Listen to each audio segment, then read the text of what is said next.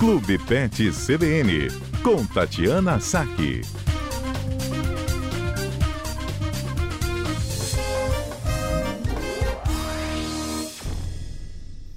Tati Saque, nossa veterinária, que as quartas.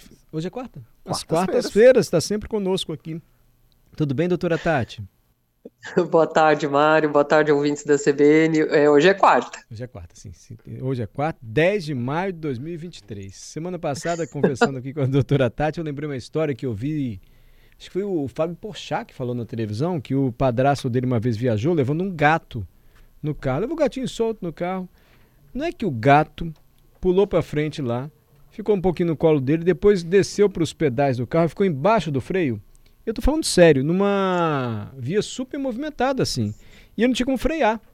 Com o gato lá, e gato, na hora que ele foi frear, o gato ainda deu aquela arrepiada. E como é que faz para tirar o gato? Imagina o desespero. A doutora Tati falou, gente, isso é importante a gente trazer um alerta. Até porque é infração de trânsito se transportar o animal de maneira inadequada, não é, doutora? Exatamente. A gente se diverte com as histórias, mas às vezes as histórias podem não ter finais felizes, né? Então, assim, a gente tem que tomar cuidado no, no, no transporte dos pets no carro. É, essa, essa, essa entradinha clássica do gato atrás dos pedais do carro é, é uma história que a gente ouve com, não com muita frequência, mas a gente ouve bastante.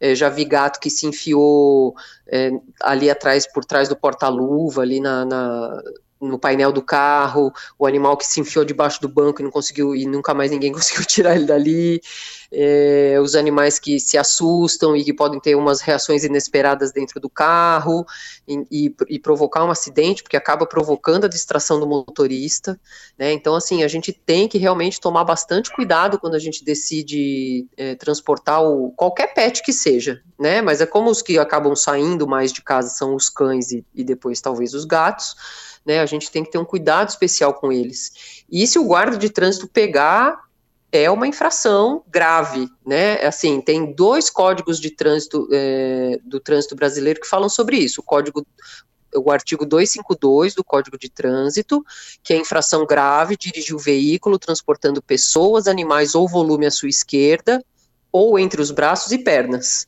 uhum. né? Isso no caso do motorista. Então, é infração grave. E o artigo 235 é, do Código de Trânsito fala que conduzir pessoas, animais ou carga nas partes externas do veículo, salvo nos casos devidamente autorizados, é, também é proibido estando motorista sujeito a infração grave. Então a gente tem que tomar cuidado aí e tem que transportar os nossos pets em segurança, porque a segurança é para eles, para a gente e para as pessoas de fora também. Então essa história do cachorro ali no colo, no banco da frente com a cara para fora, pegando vento, tá irregular, pelo que você disse. Tá irregular, tá irregular. O animal deve ser sempre transportado de uma forma contida, né?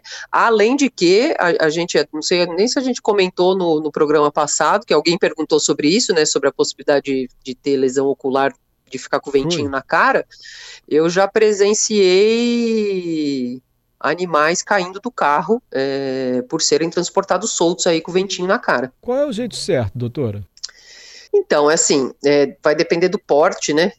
É, geralmente a gente acaba transportando os animais de porte menor. É, os, cães, os cães pequenos, a gente teria a opção da caixa de transporte, né, que inclusive é uma coisa interessante da gente acostumar o animal desde pequeno para qualquer coisa, seja para transportar ele no carro, ou numa viagem de, de avião, de ônibus, para levar ele ao veterinário. É uma opção muito segura e, e que gera às vezes uma tranquilidade no animal. Tem a opção do cinto de segurança para cachorro ou do adaptador de cinto de segurança, que são estruturas que você conecta ali no, no, no adaptador do cinto ali do carro. É, e existem as cadeirinhas, igual a cadeirinha de criança, existe a cadeirinha de cachorro, que também você acaba prendendo o peitoral ali e deixando o animal fixo na cadeirinha. Né? Normalmente nos pet shops eles acabam te dando as opções que, que tem disponíveis.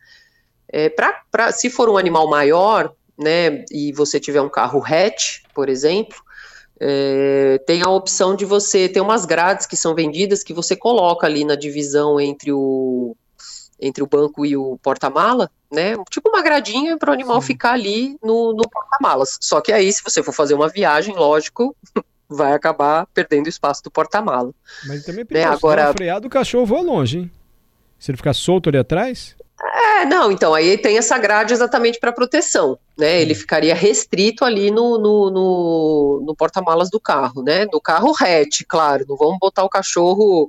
E já vi, já vi, já vi cliente meu chegar no consultório com o cachorro dentro do, do, do carro sedã, entendeu? No porta-mala do carro sedã fechado lá dentro, gente. Nossa senhora. Ai, meu Deus. É, são muitas histórias. Bicho? Imagina o calor que é. É, pois é. Exatamente. Uhum. É, aí, os cães de grande porte, né, aí a gente teria que ter um cuidado um pouco maior, mas assim, para ser transportado na carroceria, ele tem que estar tá dentro de uma caixa de transporte, que tem que estar tá adequada ao seu tamanho, que tem que estar tá adequadamente presa na carroceria, né?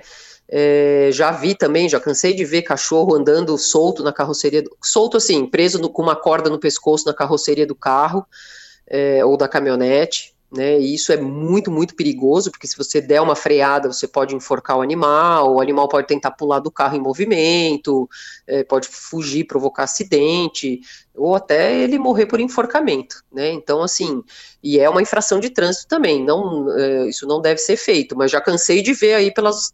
Não é tão frequente, mas já vi algumas vezes. Sim. E gato?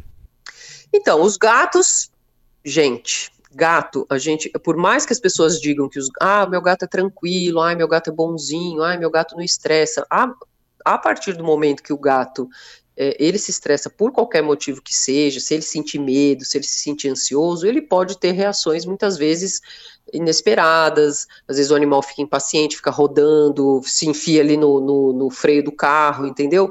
Então, os gatos, gente, é sempre na caixa de transporte sempre na caixa de transporte. A caixa de transporte tem que ser o local onde o gato se sinta seguro. Claro que existem alguns poucos gatos que às vezes são acostumados com peitoral, né, que ficam mais tranquilos, que você até poderia prender com o adaptador ali no, no banco de trás do carro, mas a caixa de transporte é sempre a melhor opção. Sim, doutor, e acho que vale um alerta também, já que a gente está falando de transporte, para a temperatura dentro do carro. Isso é importantíssimo, tá? Isso é importantíssimo, é, principalmente aqui, que é muito quente, né? Aqui, principalmente na nossa região litorânea, no interior às vezes nem tanto, mas a temperatura tende a ser mais, mais alta aqui no, no litoral. É, mesmo que você vá, ah, eu vou, né? Muitas vezes falar, ah, eu vou ali só meia horinha fazer tal coisa, vou deixar meu pet dentro do carro sozinho é, e sempre existe o risco de superaquecimento. O carro ele funciona com uma estufa, né? Ele, ele, ele puxa o calor com muita facilidade, ele acaba elevando a temperatura rápido. Se o cachorro que está lá dentro está muito ansioso, se ele está latindo muito, se ele está muito ofegante, ele próprio acaba também aumentando a temperatura do carro é, e ele pode ter uma uma crise de hipertermia decorrente, decorrente disso. Então, assim, evitar ao máximo, né? Assim, a chance deles estressarem é muito grande, né? Lembrando que o cão é tem essa tendência, mas as outras espécies também, a gente só a gente fala muito de cão e gato, né? Mas se você considerar, por exemplo, uma ave, ela é extremamente mais sensível, né? Então ela, ela pode morrer com uma facilidade muito grande por estresse térmico ou por estresse emocional mesmo, né? E, e roedores também. Então a gente tem que sempre é, colocar o animal no, no local adequado, no, na, na, na, gaiolinha adequada, na, no lugar para transporte e tomar cuidado realmente com a temperatura. São duas coisas bem importantes. Tatiana Sack, veterinária, muito obrigado por mais essas dicas aqui no CBN Cotidiano, doutora. Eu que agradeço e até a próxima quarta. Até a próxima quarta.